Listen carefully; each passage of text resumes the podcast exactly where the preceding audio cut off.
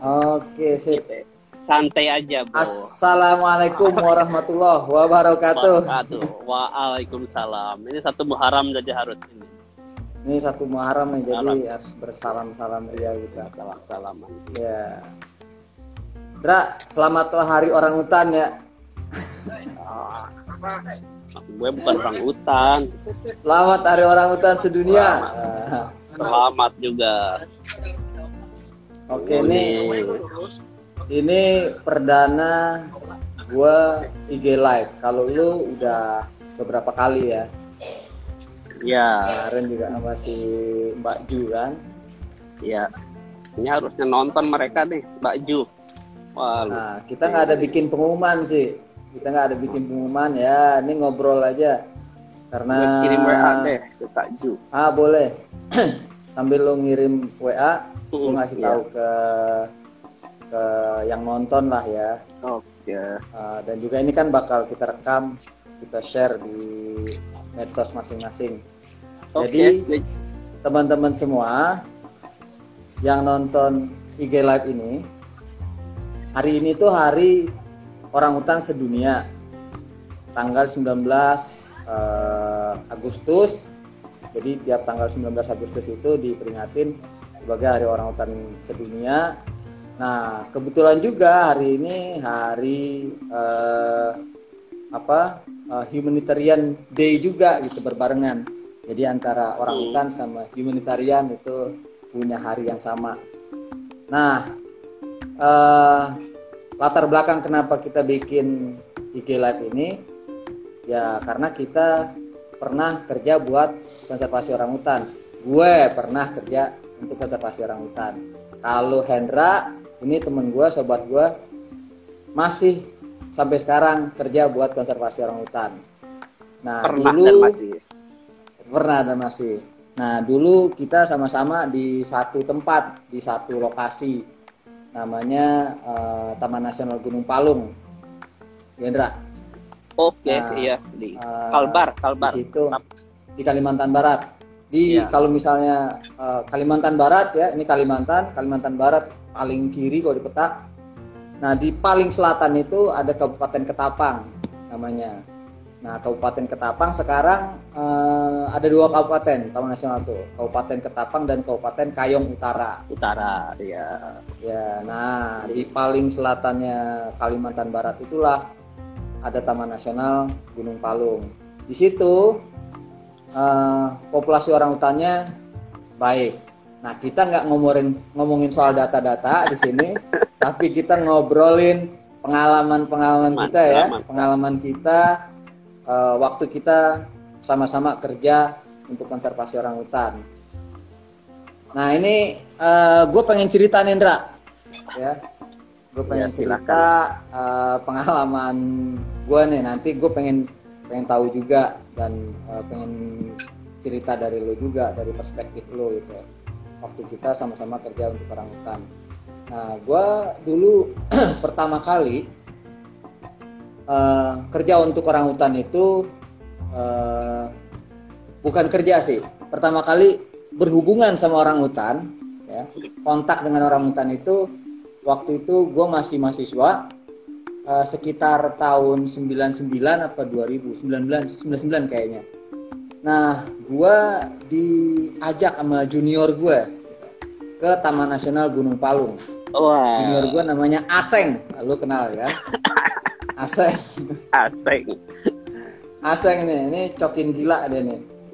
eh Aseng dia kan apa eh, counterpart peneliti orang Ya, hutan cabang Panti peneliti, ya? peneliti ya peneliti peneliti di cabang Panti di Panti. stasiun penelitian cabang Panti di Taman Nasional Gunung Palung. Nah waktu itu bulan puasa tuh gue inget banget dia ngajakin gue ke Gunung Palung Lu puasa? bikin nanti gue ceritain jadi gue bikinlah izin kan si Maksi gitu kan, surat izin Hmm, masuk izin kawasan masuk konservasi konservasi. ya Uh, terus uh, besokannya gue naiklah ke Gunung Palung uh, lewat Tanjung Gunung desa Tanjung Gunung Hmm, ya, ya, ya. Nah, jam 9 kan jam 9 waktu itu sampai uh, bisnya nyampe di ujung gang Jalan. ujung gunung jalannya terus masuklah ke dalam kampungnya ngelewatin kampungnya. Habis itu ngelewatin apa dam ya kan? Uh, terus mulailah masuk ke dalam uh, Gunung Palung. Nah ngelewatin ini tuh banyak aktivitas illegal logging waktu itu. Hmm, ya ya Ah. ya ya ya. masih marak kan waktu itu 98 kan illegal logging. Mm 98 99 gitulah.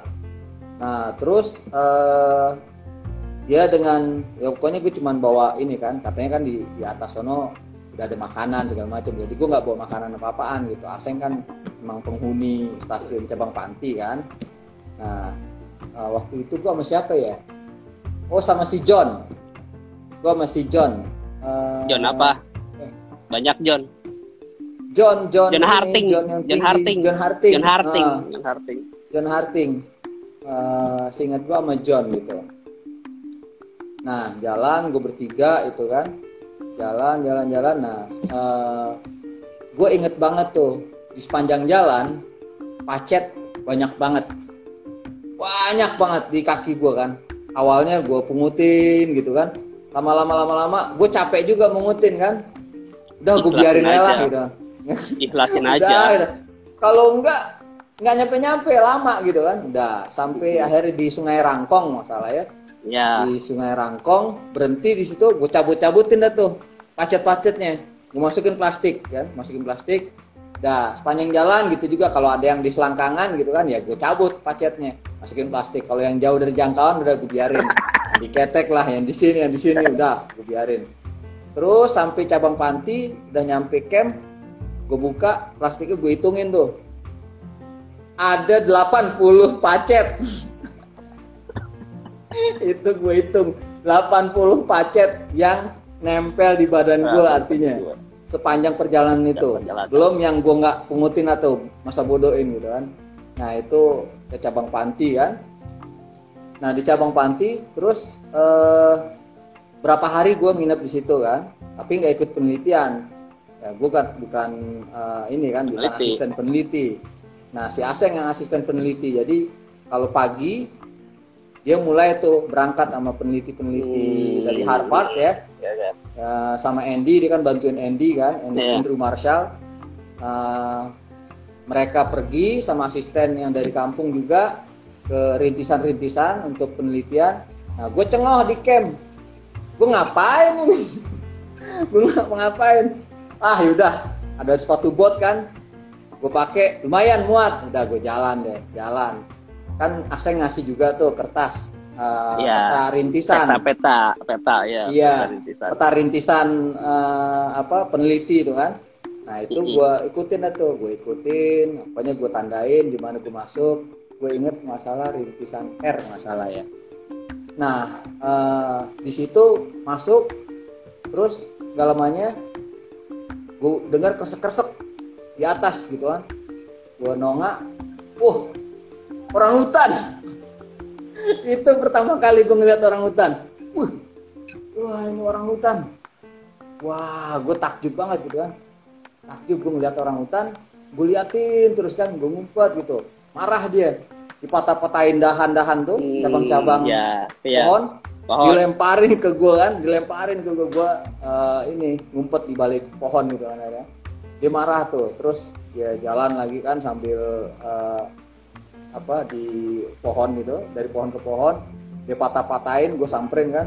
Dia timpain gue lagi ke bawah itu pakai ranting-rantingnya. Wah dia kayaknya terganggu nih. Udahlah. Akhirnya sekitar setengah jam itu kan gue ngamatin. Ah udahlah. Daripada terganggu ntar dia marah. Gue takut dia turun terus ngejar gue gitu.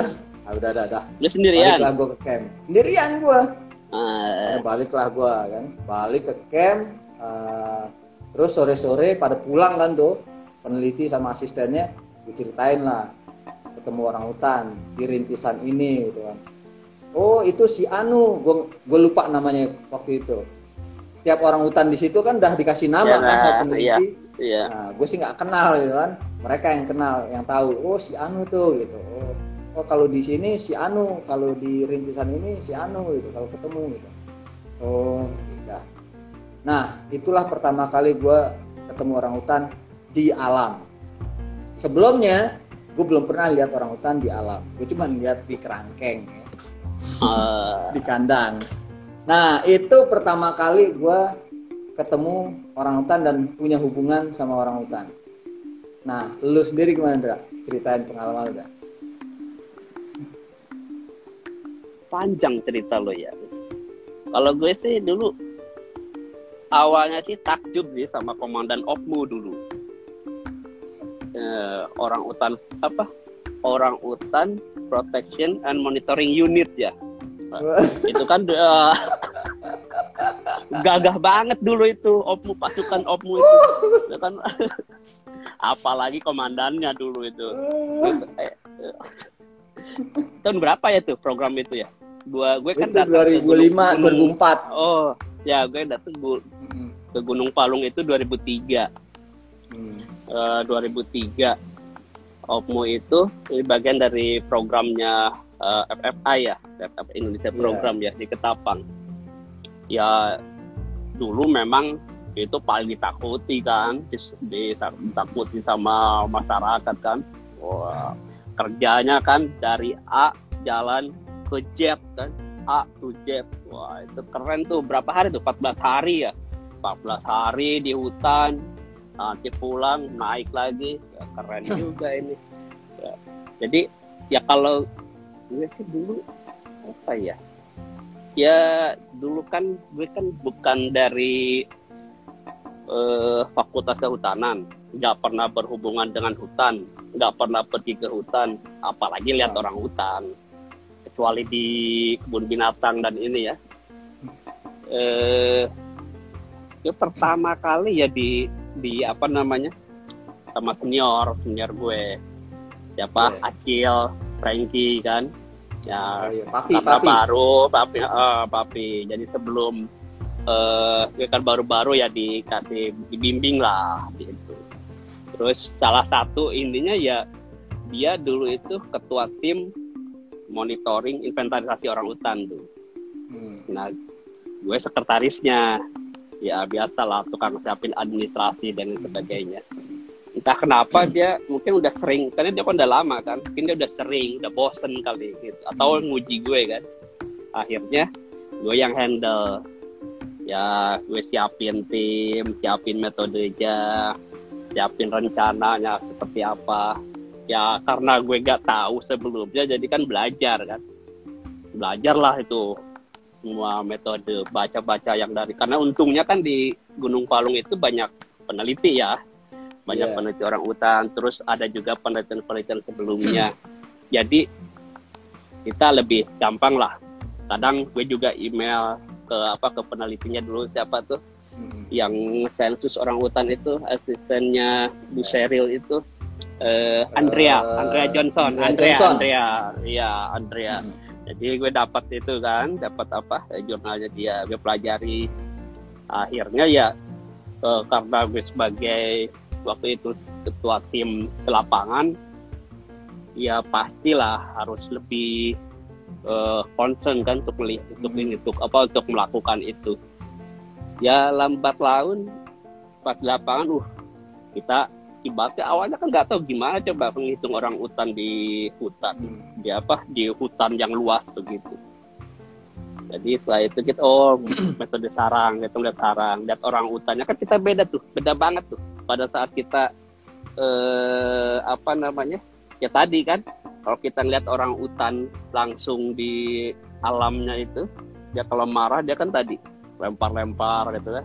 Ini hmm, kayak gitu. Ada mirip lah itu. Ya kalau kalau kalau kalau gue sih mulai idenya dari dari survei survei dari survei itu. Yeah. itu kan 10 hari. Walaupun gue gak sampai 10 hari waktu itu lokasinya itu di di cabang panti dan di yang berasap. Hmm. di dua lokasi itu yang apa yang kita yang harus survei. Walaupun hanya di satu habitat. Dulu gue survei di Lowland Hill hanya satu itu aja. Orang peneliti aja berapa puluh hari dia tujuh tujuh tipe ekosistem kan? Gue ambil satu aja. Ya tapi ya dari satu situ dari, dari situ tipe ekosistem aja. Tapi dari pengalaman itu gue mulai adalah mulai tersentuh lah. Hmm. apa rasa cinta gue ke orang utan gitu. Nah mulai dari cinta itu kan ya? 2000 cinta 2005 tuh 2005 nah pas kan 2005 ada program Opmu ya ya 2004 nah, 2005 nah, ya 2004 2005 barulah kita mengamati mengamati orang ut apa uh, satu pasukan hebat yang dipimpin oleh komandan terhebat yang pernah ada. Kapan nggak ada lagi ya? Eh pernah setelah setelah setelah lu tuh siapa? Bang ini ya. Eh siapa pengganti komandan itu? Bang Bang Bang Lutfi. Oh, Ismail, Bang Lutfi, Lutfi pertama. Jadi ya Lutfi dulu, si Lutfi, Lutfi dulu, dulu, baru Ismail. Iya, ya, iya benar. Gue tak apalah itu intinya. Jadi ya dari dari situ gue mulai nah setelah setelah gue bersentuh itu kan lebih sering lagi tuh lebih sering lagi jadi walaupun gue sebenarnya kurang kalau untuk survei biodiversitas itu ya yeah. sampai dengan saat ini pun bukan bukan apa ya expertise expertise gue itu. Jadi ya jadi gue itu lebih ke hobi. Lebih ke hobi. Lebih hobi. Jadi kalau concern gue kan di ekowisata nah. di manaj di manajerial gitu. Tapi ya karena itu juga penting ya, sebagai manajer juga kan penting juga apa paham metode paham hmm. itu. Kita kan yang mengelola kita mengelola taman nasional yang mengelola isinya salah satunya ya orang hutan itu. supaya lu nggak nah, dibego-begoin lah ya nggak? Dibego-begoin ya, pasti dia tahu lah itu gimana ini karena kita oke jadi itu pengalaman lu pertama ya bersentuhan ya, sama orang hutan ya. bersentuhan sama orang hutan gitu. kalau sama bekantan nah, lain lagi gitu. iya iya. Nah sekarang gue mau cerita nih. Kemudian uh, dari gue bersentuhan pertama kali sama orang hutan nah uh, entah gimana garis tangan gue kemudian jadi kerja untuk orang hutan dan di Gunung Palung pula gitu. Nah, itu oh, tahun 2000 iya, iya, iya. ya tahun 2004 2005. Oh iya jadi, iya iya. Udah, udah nah, jadi 2000 ya 2003 nggak salah itu dimulai sebenarnya programnya waktu itu sama Bang Rustam. Bang Rustam uh, alumni UNAS uh, cuman karena beliau agak kurang sehat waktu itu akhirnya ditarik sama FFI Jakarta, FFI Bogor waktu itu. Terus uh, eh, gue diminta sama FFI gitu untuk bantuin uh, ngejalanin ngelola proyek yang lu bilang tadi orang hutan protection monitoring unit. Iya. nah itu proyeknya, nah gue ceritain di sini juga lah ya. Itu proyeknya itu uh, jadi buat teman-teman informasi lah itu itu proyek yang me menggandeng ya masyarakat untuk sama-sama hmm. ngamanin kawasan taman nasional yang merupakan habitat orang hutan. Orang hutan. Ya, jadi kerjasama tuh e, masyarakat dilibatin ya, di engage untuk melindungin gitu. Karena e, selama ini kan cuma pemerintah doang ya, Balai Taman hmm. Nasional yang ngamanin kawasan Nah ini ngelibatin masyarakat untuk sama-sama ngamanin kawasan. Nah itu ada 12 orang timnya. Iya. Tiga orang itu dari dari TN ya. Iya. Yang jadi Polhut, komandan ya. unitnya ya. ya Polhut dari ya. TN. Jadi komandan unitnya ada tiga unit. Nah tiap unit itu ada masyarakatnya. Masyarakatnya ada empat atau tiga? Tiga masalah gua. Satu unit itu ada tiga. Tiga hmm. tiga orang gitu. Nah uh, soalnya kalau masyarakat kan nggak boleh nangkep Indra. Ya. Ketika ada pelanggar gitu ada ada illegal logging ada logger di dalam kawasan nggak bisa nangkep tuh masyarakat. Kalau misalnya nangkep pun kan harus di ini tuh harus bikin laporan gitu laporan kejadian kan. Kejadian. LK kalau polisi kan laporan polisi kan LP Jadi. ini LK laporan kejadian. Kejadian. Nah, nggak ada yang Eh, berwenang untuk melakukan LK. Nah, makanya ngelibatin masyarakat ya. untuk patroli, Polhut jadi pimpinan uh, unitnya, ketua jadi komandan unitnya, ketua tim, ketua regu gitu kan. Nah, kemudian mereka patroli lah tuh yang kayak lu bilang tadi dari titik yeah. satu ke titik yang lain. Betul, itu ya. kurang lebih satu bulan ya 14 hari lah di lapangan. Tapi nggak 14 hari langsung dikejar, seret gitu satu ini. Ya berapa hari ntar iya, pulang, istirahat, masuk lagi. Baru ntar masuk lagi. lagi. Nah, wah ini gue perlu ceritain nih ke lu nih. Dulu tuh waktu uh, bermitra ya kan gue dari NGO waktu itu ya gue dari NGO bermitra sama uh, atau ya kita bermitra sama Taman Nasional pemerintah, dari pemerintah kan? Uh, uh, balai dengan balai. Nah kita pengen menjadi mitranya balai untuk uh, untuk apa upaya-upaya konservasi di Taman Nasional Gunung Palung kan waktu itu. Nah uh, gue inget banget tuh wah. Susah banget gue kalau mau ketemu bos lo atau ya ketemu gue dulu. mau kerja sama iya. Uh, komunikasinya aduh sulit banget waktu itu. Tapi emang itu tantangan ya. Karena waktu itu mungkin nggak seterbuka sekarang ya. Sekarang yeah. sih wah uh, open banget kalau mau kerja sama. Nah waktu itu uh, apa gua kalau mau ketemu bos lu deg-degan. Pakai WA dulu WA dulu WA nggak ada dulu. SMS ada oh, udah ada HP ya? Udah ada HP ya? Udah ada HP tapi oh, cuma SMS udah, doang udah, udah, uh, iya iya iya iya. Itu pun kalau sinyalnya kan uh, kalau di kayak Melano itu di Melano kita harus ke jembatan dulu kan. Ada satu titik itu yang baru bisa dapat sinyal di situ di Melano. Uh, di jembatan gue inget banget itu. Jadi nggak semuanya uh, ada sinyal gitu. Makanya kita ngandelin radio kan kalau di dalam. Nah itu itu pengalaman gue tuh uh, koordinasi ya yang sulit. koordinasi. Koordinasi sama sama apa yang punya kewenangan ya. Balai waktu itu itu aduh mana rasanya ya? Uh, ya penuh tantangan lah pokoknya. Tapi gue harus harus ketemu gitu kan. Meskipun bos lu nggak mau ketemu ataupun sulit ketemu gue harus ketemu nah itu kalau udah mau ketemu tuh aduh gue nggak bisa tidur gitu. Asli. Bini gue pernah waktu gue tidur katanya gue sampai ngigo nyebut nama-nama bos lo dong gue sampai ngigo-ngigo lo waduh itu kebawa banget. Gila itu. Ah begini amat sih mau bantuin ya gitu. Rasanya nah, gitu ya iya, iya, iya, iya. nah gue gue pengen tahu nih lu kan waktu itu di dalam ya lu orang pemerintah yang ngeliat NGO gitu. Nah waktu itu lu gimana uh, mandang NGO yang pengen bermitra atau menjadi mitra dari balai waktu itu? Kalau gue sih emang darahnya udah darah ini apa kalau kemarin waktu gue bilang ya itu ASN-nya hibrid ya ASN ke NGO NGO-an kengongoan ya. Jadi oh ya jadi memang dari awal kan begitu gue datang itu udah ya udah suka tuh dengan apa yeah. namanya ikut-ikut dengan kegiatan yayasan Palu gitu. Ya gue yang oh, penting yeah. uh, gue sama bini lu kan yang penting gue ikut uh, yang penting kasih makan lah. Kasih makan ikut naik mau naik mobil San Palung udah selesai lah itu. Oh iya kan mereka ada ya, awareness ya. program kan? Awareness ya, awareness ya, program ya, ya. untuk oh, itu juga kan Gedung Palung Orang Hutan Conservation Program. Ya, ya.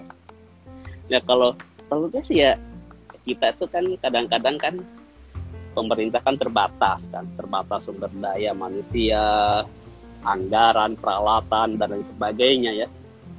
Ya, ya kalau dari perspektif gue dari dulu ya memang NGO ya apa mitra itu ya kita sangat diperlukan untuk mengisi keterbatasan-keterbatasan kita kan pemerintah dalam yeah. apa melakukan berbagai upaya konservasi eh, perang hutan waktu di taman eh, di taman nasional Gunung Palung kan kalau ya ya tapi kan dulu kan gue kan 2004 itu baru staff junior lah jadi barunya baru bisa ngikut-ngikut kan no, masih kacung jadi ya cuma memandang ini aja makanya gue SSB ya? ikut uh, masih ikut sama yang suruh boy. gitu. Uh, yeah. Kalau gue polhut, kalau gue polhut mungkin dulu ya gue ikut itu, ikut apa? Patrolinya Opmu. Nah, gue bukan bukan tupoksi gue dalam itu, jadi gue ikut ya yang awareness campaign kan dengan yeah. dengan apa? Dengan Yayasan Palung. Gitu. ya kalau kalau gue ya memang dari awal gue suka suka apa namanya ya suka bekerja bareng dengan uh, mitra NGO dan memang dulu zaman zaman kuliah juga udah ya udah sering magang ikut-ikutan senior di NGO gitu jadi ya darahnya udah ada ada darah itulah gitu.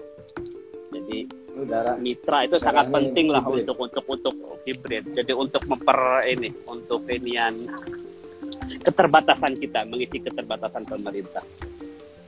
Itu kalau sih, waktu itu sih. kalau waktu itu uh, lu yang mimpin. Wah. Oh. andaikan wah. Lancar karena, ya. karena gue nggak deg-degan. Gue nggak bakal ya. ngigo-ngigo berarti ya. Karena dulu dulu itu kan masih belum ada seksi itu belum ada seksi wilayah Sukadana belum ada seksi hmm. wilayah Melano kan jadi baru ada struktur organisasi di TN itu masih kepala balai dengan Kasuban PU kan dulu masih ada cuma ada dua aja yeah. Iya. uh, dan uh, kalau ya gue udah setelah begitu gue jadi kepala wilayah Sukadana itu ya dengan Asri Yayasan Palung yeah. ya memang gue ini elaborasi lu manfaatin. Ya? emang mitra manfaatin, tuh bener-bener manfaatin bener-bener manfaatin manfaatin banget sama-sama kita manfaatkan. Kata adek, lu telat sih jadi kepala balainya. Coba dari dulu ya. Lu ya kecepatan jadi komandannya berarti.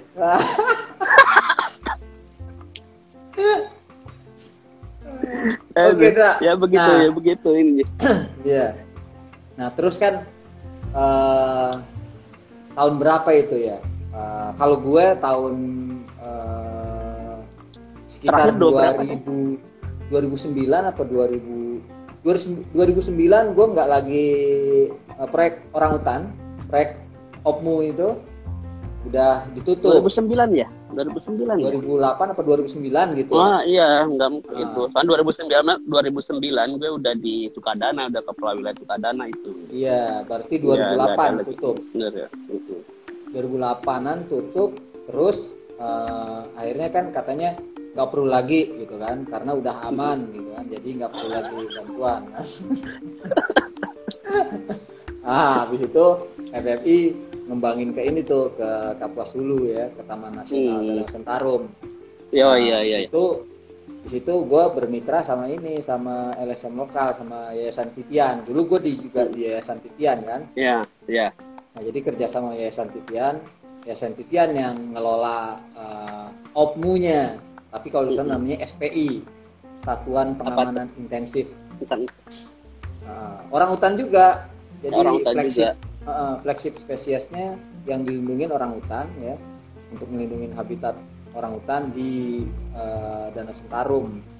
Nah di situ ya kita serahin tuh ke teknis segala macam ke Yayasan Pipian gitu. Ya. untuk kerjasama dengan si ini dengan apa uh, Taman Nasional Balai Taman Nasional Danau Sentarum. Sekarang Balai Taman Nasional Danau Sentarum kan udah gabung ya dengan ya. jadi balai besar ya, dia ya. Danau Sentarum dan apa Betung Krihun. Betung Krihun. Betung Krihun. Hmm. Nah itu sekitar dua atau tiga tahun gitu uh, proyeknya. Terus habis itu gue pindah tuh sekitar tahun 2000 berapa ya? Uh, 10, 11, 10 kali ya antar 2009 2010 itu gue pindah pindah uh, kerja buat orang hutan juga tapi di Sumatera nah gue pindah hmm. tuh Sumatera uh, di Tapanuli jadi gue oh, pernah. di plot iya gue pernah di Tapanuli oh. di Sipirok ya nah itu untuk uh, konservasi orang hutan di Batang Toru di Batang Toru itu kan satu blok hutan yang ada orang hutan yang kemudian belakangan situ jadi spesies baru. Orang hutan Tapanuli. Oh, iya. Jadi orang hutan Tapanuli. Ya. nah, itu gue kerja di situ. Tapi bukan lagi-lagi bukan untuk kerja uh, konservasi orang hutan di lapangannya, bukan. Tapi lebih pada masyarakatnya lagi gitu. Uh. Ngedeketin masyarakatnya, ya mulailah gue uh, karena gue punya pengalaman untuk apa pelibatan masyarakat dalam pengamanan kawasan ya kan? Nah, yang waktu itu di situ eh, kawasannya kan dikelolanya sama ini, sama dinas kehutanan, ya. Oh, hutan produksi dinas ya kehutanan, dia. ya hutan produksi. Dinas kehutanan masih masih punya kewenangan. Nah, ya, ya. Sekarang kan ditarik semua ke pemerintah pusat. Nah, ke provinsi. Masih sekarang. punya, ya masih punya kewenangan. Terus eh, ngedorong supaya dinas kehutanan punya program untuk pelibatan masyarakat dalam rangka ngamanin kawasan. Nah, kalau orang hutan yang kita dorong di situ nggak masuk tundra. Nah, jadi gue cari cara tuh, pakai apa nih caranya nih? Nah, ada satu uh, isu air. Jadi ada uh. satu ah. kampung, ya, ada satu kampung yang uh, itu mereka bikin jalur air, ya, itu dari tebing-tebing. Jadi tebing-tebing batu itu dari dari nenek moyangnya dulu itu dipecahin bikin jalur air uh, tali air mereka bilang kan. Yang kemudian dari situ ng ngalir ke kampung mereka. Nah sumber jadi airnya dari hutan itu. Sumber sekarang air jadi proyek NSHE berarti?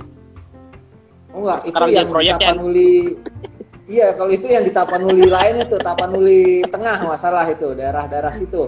Kalau ini yang masih Tapanuli Selatan nih. Selatan, oh tak. Nah, ya. iya. Nah di situ mereka kemudian mau tuh, oke mau, mereka mau uh, ngelindungin kawasannya, tapi bukan untuk orang hutan, tapi untuk, uh, untuk air. airnya. Air. Nah, tapi dengan ngelindungin airnya, berarti kan ngelindungin hutan yang Benar. jadi tangkapan air kan. Nah di situ ada orang hutannya. Nah, ya memang harus ada tahun? biasanya harus iya. Berapa tahun? Itu setahun setengah gue di situ. Hmm. nah kita nggak ketemu ketemu lagi berarti. habis itu. Oh, gue kan waktu itu lo ke mana? Gue 2000 tapi 2007 2000 sebelum 2007 kan stasiun penelitian cabang Panti kan seperti tutup tuh. Ya sempat sempat ditutup kan? Mungkin 2000 yeah. berapa ya? 2002 dari 2002 atau 2003 gitu. 2003 sampai 2007 itu stasiun penelitian cabang Panti itu kan ditutup tuh. Baik untuk nah gue baru menginisiasi lagi dengan teman-teman itu untuk membuka kembali stasiun penelitian itu 2007 jadi GPOCP punya lagi uh, itu membangun lagi stasiun penelitian, stasiun penelitian. apa uh, Bu Puseril terus uh, Andy Marsal kan untuk yeah. KKL-nya ya kelompok. Nah, yeah. gue sempet waktu itu juga itu. Nah, itu agak sedikit nambah ini lagi, nambah peminatan lagi. Jadi gue uh, jadi sempat supervisor stasiun penelitian cabang Panti. Jadi tiap uh, karena supervisor kan jadi naik naik longboat biar cepat biar enak. Gak jalan kaki ya? Gak jalan kaki. Gak jalan tapi, kaki lagi. Ya, tapi tapi ujung-ujungnya kan lebih capek malah. Jadi kita lebih suka dorong longboat di sungai oh. itu kan. Lewat ini lebih, ya? Rantau panjang ya? Rantau panjang, rantau panjang. Nah, tetap pada saat itulah gue kelola stasiun penelitian. Nah, itu kan ada peneliti-peneliti orang utan, KKL, jadi gue lebih banyak berinteraksi lagi kan dengan para peneliti, asisten dari masyarakat. Dan mau nggak mau, gue juga kan kayak kayak, kayak tadi, kalau misalnya para asisten itu pagi-pagi subuh-subuh udah pada ke jalur rintis, udah ke mana, udah ke mana-mana, terus kita yeah. cengok di camp itu seharian itu sangat membosankan sekali dan itu bikin bodoh juga kan kalau diam di situ. Nah akhirnya ya gue coba ini juga ikut-ikut juga tuh.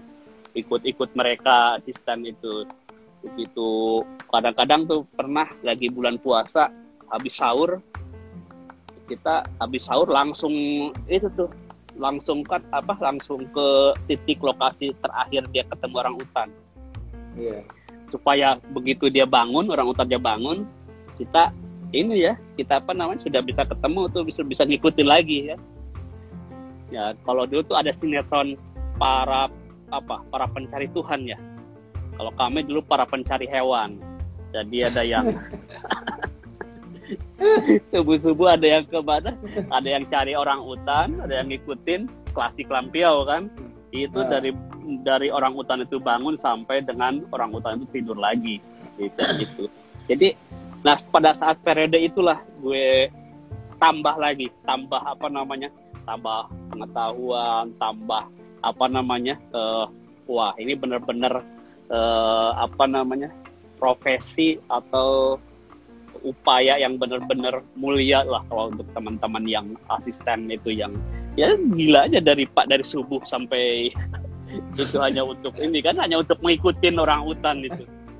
Catat dia ngapain di sepanjang hari makan pipis terus pipis diambil airnya kan kayak gitu. Itu makna makin itu. Itu gue dua apa sekitar dua tahun gue ngurus itu. Habis itu kan gue jadi kepala seksi wilayah Sukadana tuh. Nah kalau lu dulu kalau lu dulu masih jadi komandan opmu lancar lah itu di ini kan. Koordinasi lancar lah untuk untuk. Yeah. nah setelah setelah gue di ini kan itu juga satu tahun setengah kalau salah gue jadi seksi itu yaitu kalau dulu sebelumnya gue gak pernah ikut patroli gak perlu operasi illegal logging karena sejak dari kepala wilayah itu jadi melekat kan gue jadi polhut yeah. juga jadi gue ikut itu rasain kan komandan apalagi banyak yang polhut-polhut yang bekas dari opmu itu opmu. bang Ranto, Sapon, opmu. Tadi kita ngikutin itu polanya, gue adopsi tuh yang apa kalian di opmu dulu lakukan, kita adopsi. Yeah. Jadi untuk apa namanya patroli yang tadi harus dari A ke Z dan harus apa namanya eh, bawa-bawa perbekalan yang tujuh hari untuk itu ya gue ikut juga untuk yeah. itu nah satu tahun itu nah setelah itu kan gue sekolah gue sekolahkan dan sekolah itu ya gue kebetulan sekolahnya kan di untuk apa namanya uh, magister biodiversitas konservasi keragaman hayati jadi lebih memperdalam lagi teknik metode untuk uh, ada mata kuliah yang metode inventarisasi satwa gitu. Jadi lebih inilah lebih oh Jadi kayak makin gini jago gitu, tekniknya. Ya? Makin makin paham lah, makin paham. Walaupun enggak ini juga. Makin paham, makin jago teknik. Tekniknya, teknik hitungnya. Enggak kirologinya mungkin agak sedikit dikurangi lah. Kita bisa tahu mana kirologi yang mana ini itu penting kan penting supaya data yang kita masuk itu benar-benar gak jadi sampah hmm. nah setelah itu gue kan baru ke Bukit 30 Taman Nasional Bukit 30 di Riau dan Jambi dan kebetulan ah, yeah. gue juga gak, gak tahu juga sebelumnya gak tahu kalau di sana ada orang hutan Iya, rupanya ada orang hutan juga. ada orang hutan. Nah, hmm. Jadi ada orang hutan Kalimantan ada orang eh, orang hutan Sumatera. Dari Kalimantan. Oh, jadi, Sumatera tetap. Orang hutan Sumatera. Jadi di apa? Di uh, Bukit 30 itu jadi lokasi reintroduksi orang hutan Sumatera yang didatangkan dari ini dari apa dari Sumatera Utara, dari Aceh ke Jambi. Di oh, Jambi dilepas ya, ya, ya, gitu ya. Ah, iya lepas ya gitu. Itu terus di apa di rehabilitasi dulu, yeah. terus di reintroduksi di kawasan Taman Bukit 30. Ya alhamdulillah setelah dia orang hutan Kalimantan ketemu lagi dengan orang hutan Sumatera. Gitu. Wah berarti kita komplit. Jadi, jadi, jadi oh iya gue juga baru tahu kalau lu pernah di itu ya di Tapanuli terus yeah. orang hutan juga. Ya Dan jadi ada inilah lagi.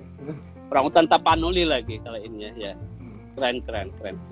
Ya itulah ya mungkin ya karena awalnya kita pertamanya ke orang hutan selalu ditujukan ke arah orang hutan terus. Nah, Indra, uh, eh, gue pengen tahu tantangan terberat dan terbesar lu tuh dalam konservasi orang hutan apaan? Ya kalau sekarang ya apa namanya itu sudah jadi rahasia umum ya. Nah kalau kita itu uh, rumah mereka itu yang sangat-sangat terancam kan hmm. yang sudah terancam dari sisi luasan dari sisi fragmentasinya itu yeah. ya terancam terancamnya ya banyak banyak faktor kan pasti untuk apa namanya uh, penebangan ilegal penebangan maupun yang legal maupun yang ilegal ya yeah. terus untuk pembukaan apa uh, konsep konversi lahan untuk jadi kebun dan lain sebagainya dan mungkin kalau dulu kita masih ini ya zaman zaman kita juga waktu di Ketapang apa perburuan itu rasanya yeah. nggak pernah nggak pernah nggak terlalu ini ya ya kan Nggak pernah apa jarang kita nemukan kasus perburuan uh, di Taman Nasional ya. Kalau perburuan, perburuan. Taman Nasional uh, kasus perburuan kita cuma orang dapat, utan orang utan ya. Iya perburuan, perburuan orang, orang utan, secara langsung secara langsung emang nggak dapat iya ya, kan? nggak lang langsung nggak dapat tapi itu jadi kayak uh, oportunistik gitu Ya, Jadi ketika ya, mereka nggak ya. dapat, mereka misalnya berburunya berburu. Ada yang berburu buaya tuh kalau di daerah Rantau hmm. Panjang tuh kan banyak buaya. Hmm. Nah, mereka berburu buaya. buaya dari atas ini, dari atas pohon Huh? Jadi uh, mereka ngincer bikin rumah pohon gitu kan. Nah terus uh, bawa senjata itu nungguin gitu, nungguin hmm. buaya. Nah tapi uh, kalau misalnya nggak dapet, mereka ya nembak apa aja tuh bisa bekantan kalau ada orang hutan orang hutan hmm. kalau misalnya hmm. ada rusak-rusak gitu kan jadi apa pun hmm. eh mereka mau ngambil yeah. buaya gitu Ya, Kalau ya, dari ya. pengakuannya ya, dari pengakuannya. Ya, Nah itu ada satu yang ketangkep bahwa senapan memang dan akhirnya kita bawa kita tangkep tuh. Nah kalau uh, kebanyakan kalau di uh, Ketapang ini pemeliharaan. Iya. Ya, yang miara orang hutan itu yang yang lumayan gitu. Uh, titik-titiknya ada banyak gitu terutama di kota-kota ya di kota Ketapang di kota Kendawangan di Sukadana karena apa dekat sama seksi Pelabuhan. gitu jadi oh. ah, kurang gitu. tapi Aman. kalau daerah-daerah daerah Matan sama daerah ini ah. Apa Matan sampai ke uh, itu Batu muaranya Barat. apa namanya Batu Barat muaranya Batu Barat ya kan Matan Batu Barat terus ini muaranya yang jembatan itu tuh Teluk Melano. Oh, iya iya. Nah, Teluk Melano nah itu ada emang ada kasus-kasus perdagangan orang hutan di situ. Orang hutannya dari mana? Nah, dari investigasi kita sih waktu itu dari ini daerah apa? Uh, yang sawit itu. Jadi karena lahan dibuka, nah kemudian orang hutannya jadi gampang kelihatan. Nah, mereka ambil anaknya, ambil anaknya, dijual beliin nah kita uh, dari investigasi, kita itu uh, sumber-sumbernya dari situ nah kalau yang dari dalam taman nasional itu uh, belum pernah dapat informasi bahwa orang hutannya dari taman nasional ada di daerah uh, apa uh, yang Sunda itu kalau dari sumber priangan terus sumber priangan, sumber priangan Nah, dari sumber periangan itu pernah ada konfiskasi, kita konfiskasi di situ. Hmm. Itu orang hutannya uh, bisa jadi mundar mandir gitu. Orang hutannya dari Taman Nasional Gunung Palung ke Gunung ya, Tarak, Tarak. hutan lindung Gunung Tarak. Nah, di situ. Nah, mereka dapat katanya dari situ. Ada satu yang kita konfiskasi itu. Kita taruh di Yayasan Palung kan. Kalau waktu di itu kalau waktu di Sumatera gimana ininya?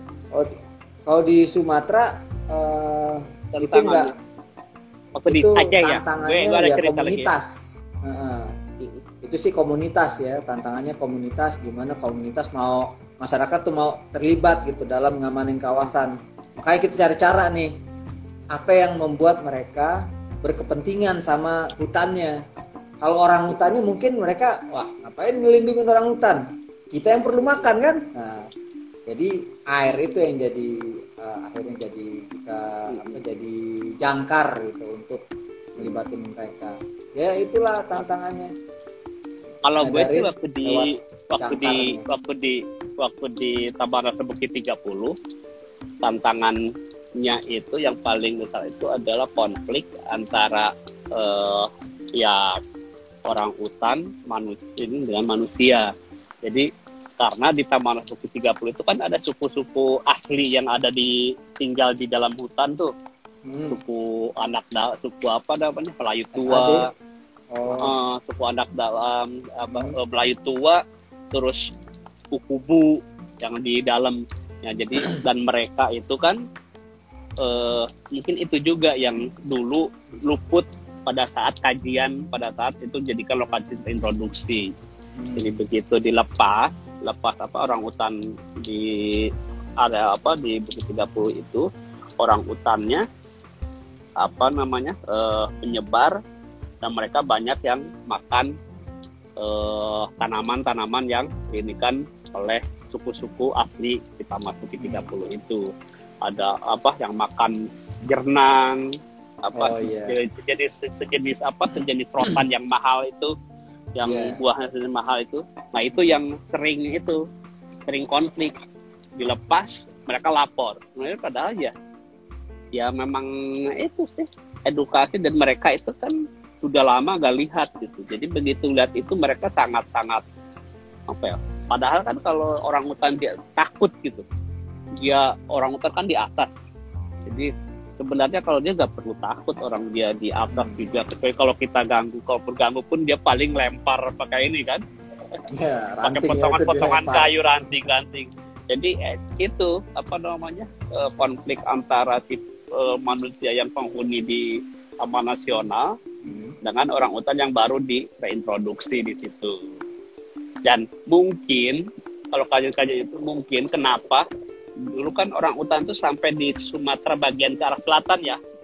Hmm. makanya dulu itu Bukit 30 ada sampai katanya sampai ke Lampung juga ada. Nah mungkin ya sampai itu ya karena salah satu habisnya itu punahnya itu di area Sumatera bagian selatan ya karena konflik dengan itu dengan apa dengan manusia terus di dalam mungkin seperti itu ya ini kan kasusnya ya seperti inilah ya itu ya di secara umum konflik utamanya ya di perebutan ruang kan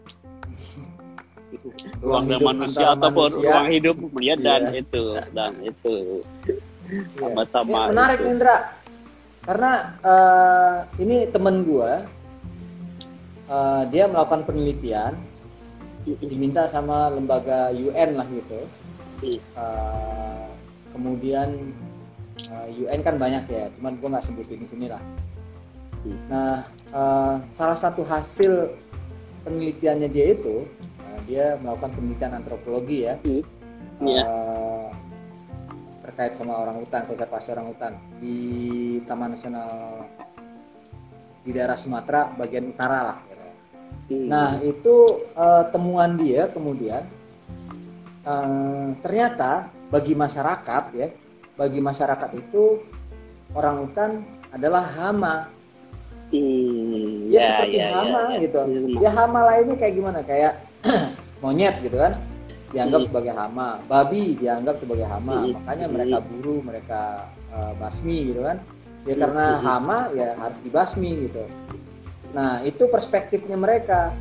Mereka menganggap uh, bahwa orang hutan hama bagi tanaman-tanaman uh, yang mereka tanam kan. Ya dan. Nah sement iya sementara kita orang-orang konservasi ini ngelihatnya itu satwa dilindungi gitu. Nah ini yang Dan satwa conflicting, yang... nah, iya conflicting pemahaman antara si peneliti eh, orang-orang konservasi sama masyarakat memandang satu spesies ini itu beda gitu. Sehingga penanganannya pun beda. Nah, kalau kita bisa memahami, barangkali ya, kalau kita bisa yeah, iya. memahami yeah. perspektifnya masyarakat, oh, orang hutan itu hama, ketimbang capek-capek maksain kepada masyarakat orang hutan itu Pak Bu satwa dilindungi ya. kenapa nggak kita lihat dari sisi mereka oke ini hama kalau gitu uh, harus ditangani uh, pengendalian hama sebagaimana mengendalikan hama jadinya iya ya hama gimana mengendaliinnya ya karena ini hama yang dilindungi berarti pengendaliannya ya khusus gitu. Nggak pakai uh, bukan bukan dengan cara dibunuh diburu gitu. Tapi dikendalikan supaya hama itu nggak mengganggu tanaman si masyarakat gitu. Iya, iya, iya, iya. Ya. Kalau misalnya kita ngelihatnya dari situ barangkali ya, barangkali ya, uh, itu lebih ngebuka perspektif atau peluang-peluang baru dalam pengelolaan habitat gitu.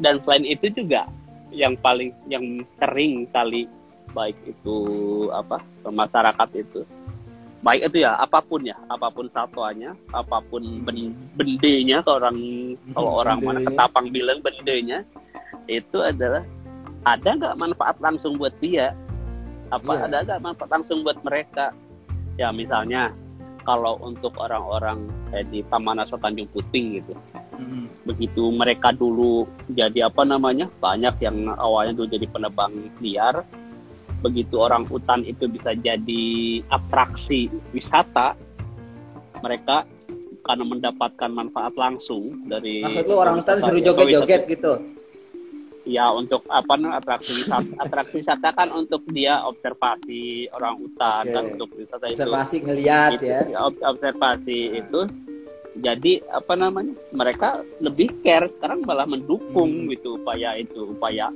ya mereka nggak menebang hutan lagi mereka nggak okay. memburu orang utannya ya mereka bahkan value. lebih peduli karena ya. value langsung yang mereka dapatkan nah sebenarnya itu tuh gap itu gap itu yang yang apa namanya nemuin yang itu ya. yang ya, nemuin itu yang itu misalnya ya sama kan di Taman Selesir di mana tuh yang ada orang utan itu di pernah ke Mohorok. ke Mohorok gitu kan hmm. mereka kan begitu itu jadi ini hmm, yang harus memang yang harus kita batasi yang terus kita edukasi itu ya satu di apa namanya jangan sampai wisata itu berdampak buruk ke itunya ke perilaku satwa liar itu gitu.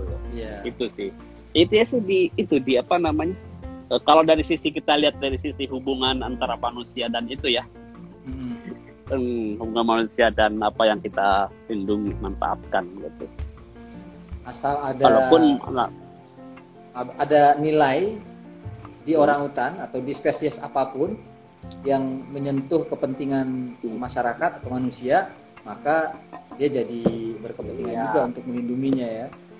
Ya, makanya kan konservasi itu kan bukan hanya melindungi kan, bukan hmm. hanya perlindungan kan, makanya ada ada juga sisi pemanfaatannya kan, pemanfaatan hmm. lestarinya ya salah satunya kan ya. dengan uh, wisata alam itu, gitu jadinya itu yang iya, harus menarik. ini kan. Itu sih harus cari ya kalau misalnya kita lihat itu ya. Tapi kalau kita lihat dari ruang habitat itu yang agak sulit konflik ini kan. Masih bagaimana oh ini uh, ruang ekonomi dan ruang ekologi kan sering ini kan. Yeah. sering eh, sering ya sering kadang-kadang sering trade off gitu.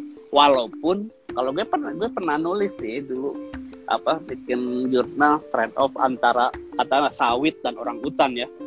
Hmm. ya. Oh ya itu gempar juga. Sempat gempa apa ini juga gitu. Wah ini orang-orang konservasi gak setuju dengan dengan teman itu.